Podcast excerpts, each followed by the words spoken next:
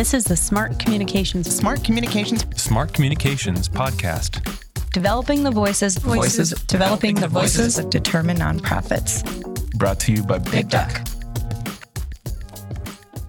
Welcome to the Smart Communications Podcast. This is Ally Dommu, Big Duck's Director of Strategy, and I am happy to be here with you today hosting this podcast. It's the first time I am hosting, and I am absolutely delighted to be here joined by Charlotte Levitt. She is the Director of Marketing and Digital Communications at the Campaign Finance Board. I'm going to talk a little bit about that agency and her role there in just a minute, but we're going to dig into talk about branding for government agencies. We do a lot of talking here on the podcast about nonprofit specific communications. Big Duck has increasingly been working with government agencies focused on some of these same questions. How do you communicate? How do you build a strong brand? How do you get your voice heard by your key audiences? So, we're going to be talking about is it important for government agencies to be thinking about branding? How is it different from nonprofits? Lessons learned from managing a government brand that literally reaches millions of New Yorkers. Charlotte Levitt leads the team responsible for New York City's public voter education and engagement at the Campaign Finance Board and its voter facing brand, NYC Votes. Her team oversees websites, email and text message campaigns, social media, advertising, and the citywide voter guide that reaches more than 5 million New Yorkers, promoting civic engagement and helping to make the electorate more representative of the city's population. So prior to joining city government in 2020, Charlotte was director of audience development and marketing for BAM, Brooklyn's home for adventurous artists, audiences, and ideas. She has more than a decade of experience in marketing and communications, including roles at Columbia University's Miller Theater, Oberlin College and Conservatory, and the Isabella Stewart Gardner Museum. Immediately before joining the team at BAM, she was a consultant in the strategy division of PwC, where she advised clients in education and consumer products. She earned her BM in vocal performance from New England Conservatory of Music and her MBA from Columbia Business School, and is an alumni of Choral Leadership New York. And just a bit about the agency where Charlotte works, a little bit more about the Campaign Finance Board. It's a nonpartisan independent city agency that empowers New Yorkers to make a greater impact on their elections. The CFB reduces barriers to running for city office, diminishes the corrupting influence of money in city elections, and enhances the role of small contributors in funding campaigns. They also do a lot of work related to voter engagement and participation by informing the public about candidates and elections. And that's where the NYC Votes initiatives comes in. It's all about boosting participation among voters and candidates alike so that our elected officials address the needs of our diverse communities and the issues voters care about. They do this by empowering New Yorkers who are less likely to vote, reducing barriers to running for office, and offering solutions to improve our election system. So, I had the pleasure of working with Charlotte and her team as part of a brand research project they took on with Big Duck in the last couple years. It is so great to be with you here today, Charlotte. Thank you so much for taking the time. Welcome. Thanks. It's good to be here. So, just to begin, can you share a little bit about your role as Director of Marketing and Digital Communications at CFB? What does that entail? As you mentioned, our team oversees really what marketing people would probably call owned and paid channels. So we're part of the public affairs division, and we oversee all of those digital channels, uh, social media, websites, email, mass text campaigns, as well as the pretty significant direct mail footprint we have through the voter guide, and then also all of our paid outreach to voters. And that's actually a little unusual in government, which is something I was kind of interested to discover when I started this role. The focus in government is often on using the press as the primary conduit to reach the public, or kind of assuming that the public's going to come to you. There's often not that much thought about distribution, and we're going to create this information. How are we actually going to get it to people? And so my team really focuses on those direct to voter communications. And we try to not necessarily assume that folks are going to come to us looking for the information, but that we also need to go to them, particularly because we have this mandate of engaging those who've been historically underrepresented. So it's a role that's a little bit unique in government. There aren't a ton of um, comparables that I've been able to find. But it's interesting to get to chat with people because this idea of not only how do we create the information people need, but how do we actually get it to them feels like a very important one at the moment in the public sector. Really interesting.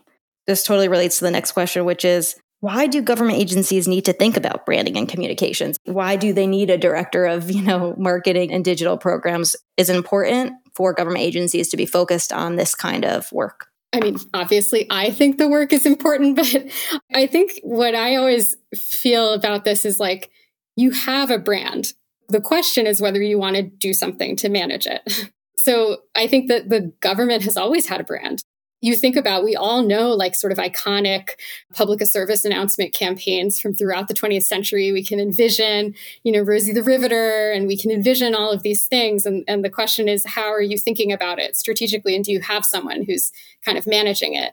My favorite example of like a public sector government brand is like the National Park Service, which I think has an amazing brand that's maybe not like a traditional corporate brand. I don't know that I could draw the National Park Service logo.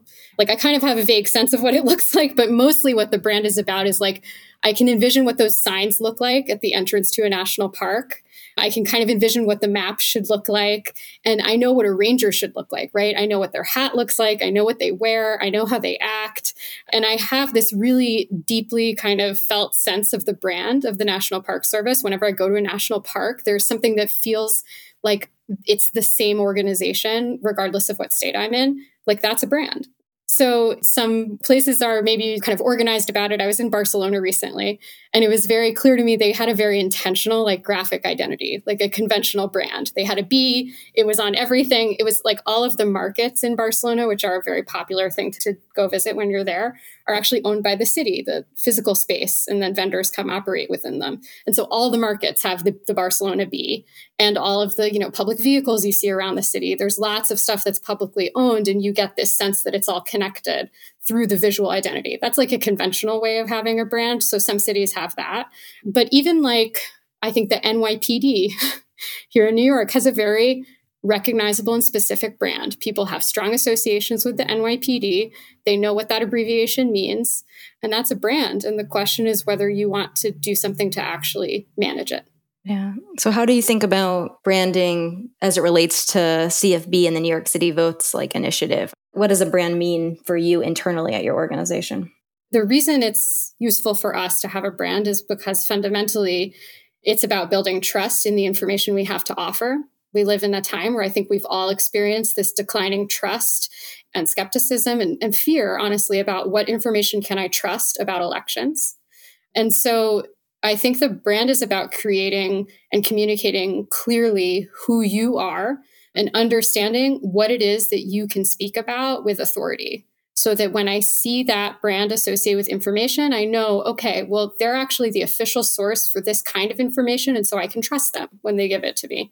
And so when you have inconsistency around the brand, right, when you use different names, you use different logos, you use different colors all the time, everything looks totally different, that can breed confusion and ultimately distrust. And so we've seen that, I think, really visibly during the pandemic about like, hang on, which agency, which spokesperson am I supposed to trust? Who's providing the right information? What happens when they provide different information? And so the brand becomes like a shorthand for all of this. Once you know what you can trust us for, then when you see the brand, okay, now I know who you are. It's like a friend. You recognize their face, you know their name. If the information comes from them, you know what they can speak with authority about. So I think that's why it matters for us. I think there's a lot of similarities and then some nuances between thinking about branding in the context of nonprofits versus government agencies versus businesses, small businesses, corporations. And you've uniquely had this experience of working in marketing communications across all these different sectors, which gives you, I think, an interesting way of thinking about branding. And I'm curious how managing the brand now for CFB, this government agency, is different. What are some of the unique factors that have to be considered when doing this work specifically in the public realm? Prior to working for the city of New York, I worked with a number of like cultural nonprofits and even those that I would think are pretty big. Like I think Columbia University is a pretty big brand. In Brooklyn, BAM is a pretty well recognized brand, certainly a very well recognized visual identity. Still, there's like a huge scale difference. Like the city of New York versus BAM, even when we were doing the largest possible campaign for BAM, we still had an opera house of a few thousand seats when we have an election in New York City, we have you know, more than a million people coming out and voting. So there's a huge scale difference. And, and I think that's important and matters. And because of that, with government, people generally already have strong associations with their local, state, federal government that are built through their actual experience sometimes that experience, there's even confusion about who you interacted with, right, in government. I think most average people don't really know the difference between what the state government does and what the city government does. So, like the fact that the state actually runs the MTA and the subways in New York City is a great example. Like, no one thinks of that. No one cares that it's the state rather than the city. So, there's also this kind of like umbrella brand, which is just like all of government my associations with all of government doesn't matter which kind of level of government. And so that's really different. And these associations can be good or they can be bad. I had a great interaction with one elected official who works in my community. And now I think like I know how to connect to government, I know how to access services, and I feel like really positive, And they are basically the brand for me. Or I had a really disappointing and frustrating experience trying to make an appointment to get a COVID vaccine. And now that is the brand for me. And so that's a little different, I think, from most nonprofits, where for the most part, like we would sometimes have confusion, even at some of those organizations I worked with about, you know, maybe someone interacted with a rental client or someone interacted with a ticket broker. Like occasionally you have stuff like that, but not on nearly the same kind of scale you have it in government. You also just have a much wider set of stakeholders for that reason. And so it's a much more heterogeneous audience of people who tend to have really different needs more so than most nonprofits who can identify like one or two target audiences who are like fairly specific. You can kind of have a couple of personas that cover who you're trying to talk to. In government, that's also very, very difficult to do. It becomes less of an exercise of thinking you're going to identify every kind of person who might interact with you and thinking more about, like, well, if we have to like center and prioritize certain audiences, who would that be? And the question of how you make that determination is probably different for every agency. For us, because it's in the city charter, it has to be like, okay, we're going to prioritize those people who've historically been underrepresented in voting in New York because that's who we're charged with, like, especially serving. So it's interesting. It'll sometimes come up of like people who are really regular, like prime, what, what in the political world are called prime voters. We don't really try to talk to them so sometimes they know who we are because they're very plugged in. But we'll get sometimes feedback of like, I don't see any of your advertising campaign on the Upper East Side. We're like, great. like we're not trying to do that. But I think that's the really big difference I've noticed. Just it's just massively different thing in terms of scale, in terms of uh, confusion and transferring associations from one entity to another. Yeah, there's a lot there. With the New York City Votes initiative, you kind of did a pretty comprehensive rebrand in the past year.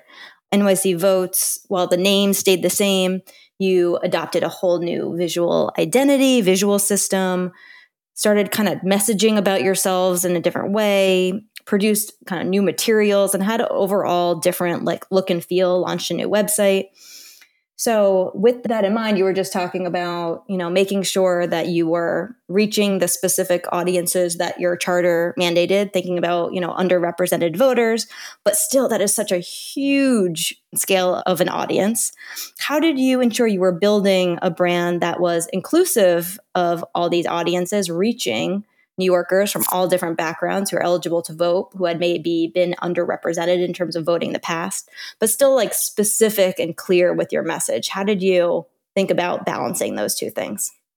Yeah, I mean, it's kind of the core challenge. I do think it's useful to think about like, there are corporate brands that do this. I think probably the best example I think of is like Coke I mean, people have feelings about Coke maybe as a product in terms of health or other things, but as a brand, Coca Cola is like a pretty universal aspiring brand, right? And they've built it on this personality and association of like happiness and kind of family. So I think that it does start with like what's the personality and the association you want to go with. And you do have to try to be a little bit universal in that. And so I think that was kind of in our minds, right? And, and you helped with doing the research. And so, of course, it always starts there with conversation. So we talk to voters, we talk to non voters, we talk to staff, we talk to peers, talk to candidates. So we did talk to a lot of people, and we had done some really deep qualitative research. Prior to this, we had looked at third party research. We were especially interested in research that spoke to infrequent voters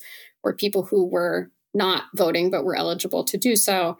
And we have really continued that. So every time we do a campaign, we're trying to get feedback on it. You're never going to talk to absolutely everyone, but you do try to get like a fairly broad kind of cross section of feedback and then look for where's the common ground, which I think that you guys really helped us with. And so the personality we ended up building on was fairly broadly applicable to most of those audiences. So it was about being approachable, which included being kind of friendly and welcoming, being helpful, which was about being really informative and useful to people, being independent, which was about being nonpartisan and really unbiased in the information we're presenting. This word I love, but which I think is not so much for public consumption of activating, which is helpful for us internally. It's about being energizing and empowering and that sense of vitality. It's not maybe such like a publicly used word. And then being open, which for us was about both being transparent in what we provide and, and also responsive to the needs of people. So that's a pretty universal personality to be building on. Like, we really did want to stay away from things that could be more divisive, like being really clever or making a lot of jokes. you know, like I do think there are some things that are a little more specific that we just, I like, we, we're not going there. And then I think that this was brought to life in a really beautiful way with the visual identity that the designer Eddie Opara, who we worked with at Pentagram, created. And he presented a number of like really great thought provoking ideas. But the way we ended up going was really the whole identity is built on this notion of a myriad of voices that are in dialogue with each other. It's built on this speech bubble. The speech bubble can take on different shapes. So it could take on the shape of a borough. So we have ones for Manhattan, Queens, Brooklyn, the Bronx, Staten Island. But it could take on the shape actually of anything. And it also can contain anything, right?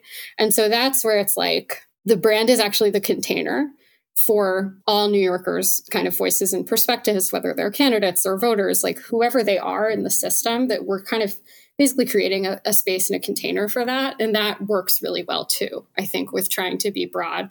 And it also doesn't limit it. It means that like it can change over time. We did like intentionally try again on the topic of like sort of polarizing things.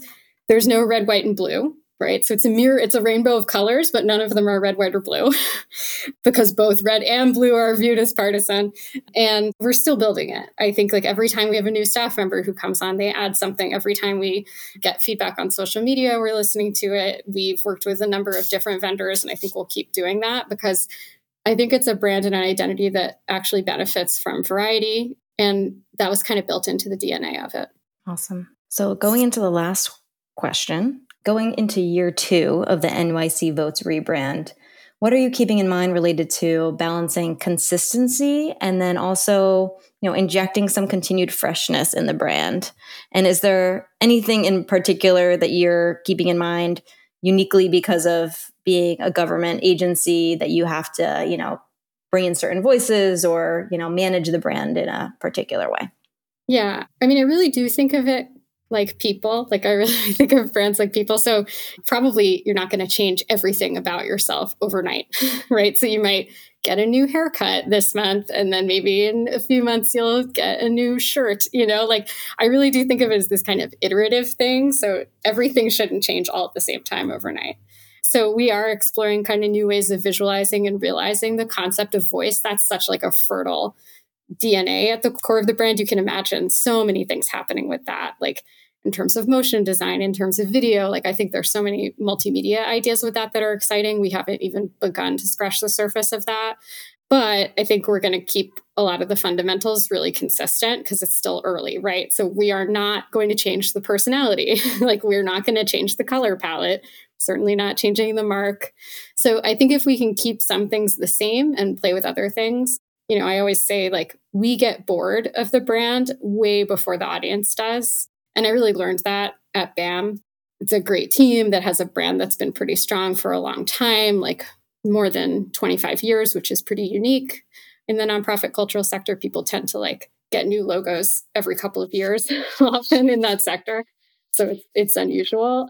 The creative team there, at BAM has a large in house creative team, does a great job of that, of keeping the core the same and adding little pieces of variety along the way. So I think that is like my training ground on that. And that's kind of my philosophy of what we should be doing here. So it should still look like the same person. It's not like you see your friend in the street and you don't recognize them anymore, but it can look a little bit new. Nice. Well, thank you so much for sharing these ideas. It was super fun to talk to you today and reflect on the, the rebrand journey you went on and just shed some light on some of the factors that go into branding for government agencies. You can check out NYC Votes on their website. We'll post the URL. We'll post a case study of Big Duck's work with CFB and NYC Votes in the show notes. Charlotte, anything you would want to share with our listeners today before we wrap up? Well, obviously, you should vote. so, if you're in New York City, we have some really important elections in 2022. At the risk of splitting hairs, they're kind of state level elections. So, we're picking a new governor. That is always my parting word. Whatever is the next upcoming election, you'll be able to find it on our website if it's happening in New York City. They all matter. Like, there are no small elections that don't matter. Thank you so much, Charlotte. Thanks for being on the show. Thanks for lending your time and expertise with us today. Super fun to talk to you. Thanks, Ally. If you're passionate about nonprofit communications, Big Duck has other resources you might enjoy. Visit bigduck.com and just click on Insights to check out free ebooks on topics like setting strategy, building a stronger team, capital campaign communications, the impact of branding, brand architecture, and more. This is the Smart Communications Podcast, developing the voices of determined nonprofits. Brought to you by Big Duck. Big Duck is an agency that puts smart communications in the hands of nonprofits. We help our nonprofit clients develop strong brands, strong campaigns, and strong teams that advance their missions and achieve their goals. Connect with us at bigduck.com.